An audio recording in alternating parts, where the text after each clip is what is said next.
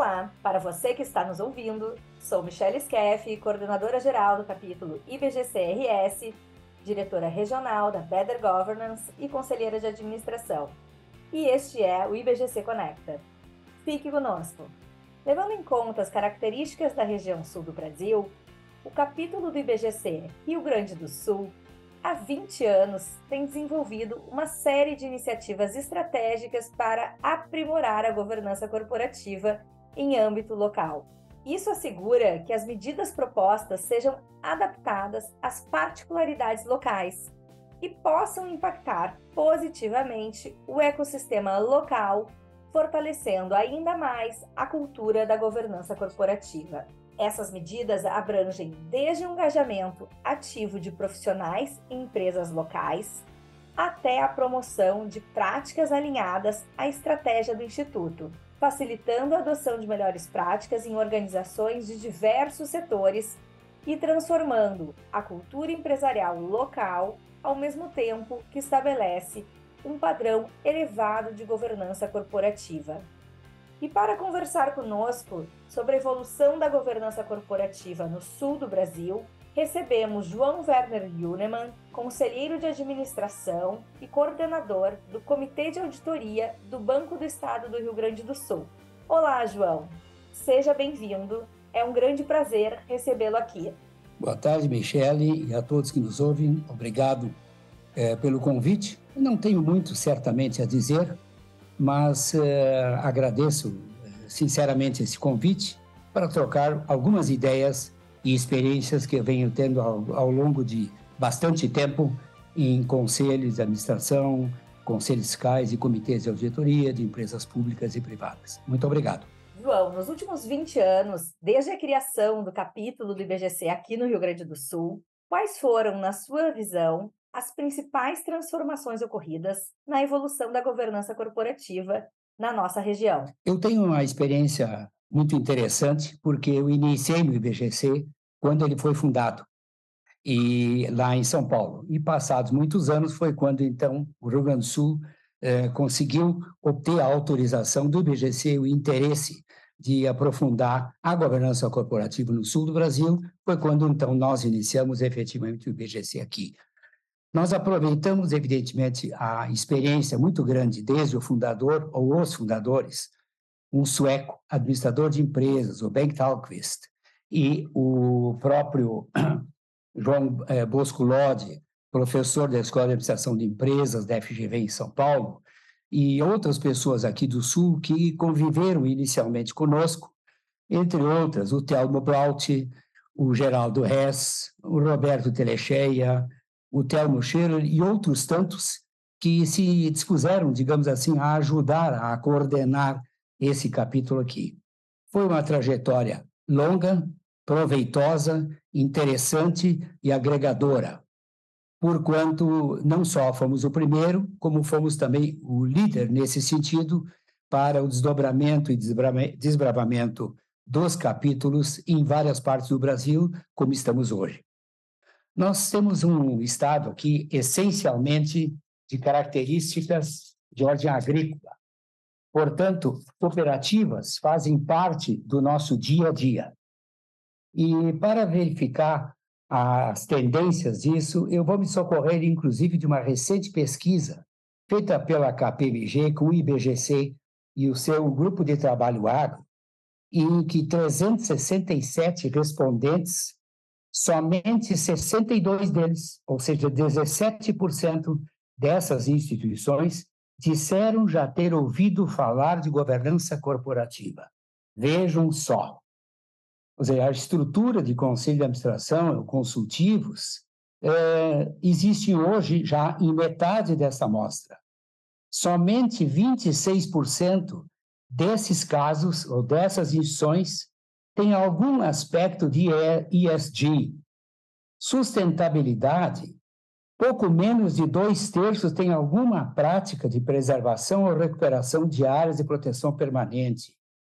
Então, o que se percebe é, desse conjunto de situações, é, que são um representativo no PIB do agronegócio, que a última estatística de 2020 de 2 trilhões de reais, equivalente a 27% do PIB nacional. Ou seja, é uma área impressionantemente forte, grande e que precisa de um apoio intenso e expansão forte e acelerada por parte do IBGC para tentar cobrir muito mais esse quadro que nós temos hoje aí. E para isso, a gente tem percebido que o conjunto de necessidades são várias.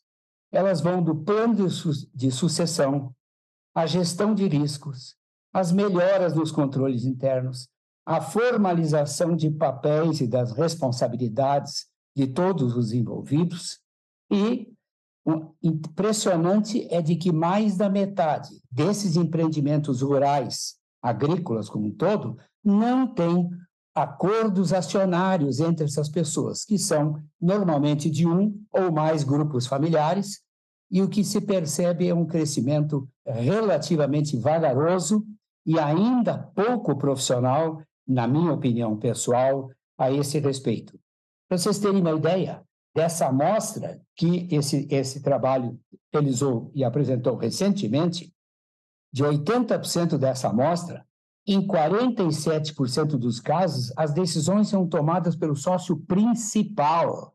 Ou seja, não se fala em governança, não se pratica a governança como o IBGC nos ensinou e como nós, no capítulo do Rio Grande do Sul e os demais também estão fazendo, estão crescendo a passos céleres. Portanto, a meu juízo particular, há um enorme caminho para ser enfrentado. Eu estou falando só do sistema cooperativo. Nós não estamos falando do resto de empresas privadas, eh, que podem também ser de caráter familiar, mas que não se confirmam como situações situação de cooperativas, em empresas de caráter sociedade limitada, sociedades anônimas de capital fechado, sociedades anônimas de capital aberto e outras eventuais alternativas também. Então, a minha visão é muito boa no sentido que há tudo por ser feito ainda. Acho que a gente tem uma longa jornada pela frente e eh, entendemos que o capítulo tem um trabalho importante a ser desenvolvido aqui pelo Sul. Agora, seguindo para a nossa próxima pergunta. Quando nós observamos o perfil dos conselheiros de administração, inclusive alinhando-se com a transformação do IBGC e da governança corporativa como um todo, será que a gente pode traçar um perfil de pessoa que ocupa o assento nos conselhos gaúchos? Será que ele é diferente, inclusive por essa própria característica que nós identificamos aqui no Rio Grande do Sul, de empresas familiares, de uma atuação forte no agro e em outros setores? Qual a sua percepção a respeito? Eu acredito que sim, é possível ser feito, é, por serem de normalmente empresas de caráter familiar ou várias famílias de uma ou várias, normalmente em uma determinada região, digamos assim, do estado, há uma ideia de uma concentração dessas atividades em é, pessoas evidentemente mais idosas, os fundadores, obviamente, e não só o fundador ou a fundadora, e sim a família fundadora, e aos poucos, digamos assim, vem atraindo e tentando buscar dentro de casa, dentro da sua ou das demais famílias que compõem esse grupo societário, é, é a possibilidade, digamos assim, de que essas pessoas se preparem cada vez melhor para saberem, afinal de contas, o que é a governança, para o que é que serve, como é que funciona e quais são os benefícios e, obviamente, também os riscos inerentes a isso. E acho que para isso, o IBGC, por ter sido aqui no capítulo o mais antigo, tem contribuído fortemente com cursos, seminários, palestras, eventos dos mais diversos possíveis, que tem feito com que a cada momento mais empreendimentos de caráter familiar venham se apresentando para buscar conhecimento, experiência, alternativas, novas formas de interpretar como se toca um negócio nesta condição de sociedade familiar, maior ou menor. Não vamos esquecer que nós temos aqui empresas familiares de enorme porte. Nós temos aí um grupo Gerdau, nós temos um grupo Randon, nós temos é, é, Tintas Ipiranga, há muito tempo atrás, Casa Maçom, empresas tradicionais, muitas delas eh, que não tiveram condição de buscar alternativas junto ao seu quadro societário, familiar ou não, só sobraram, foram-se.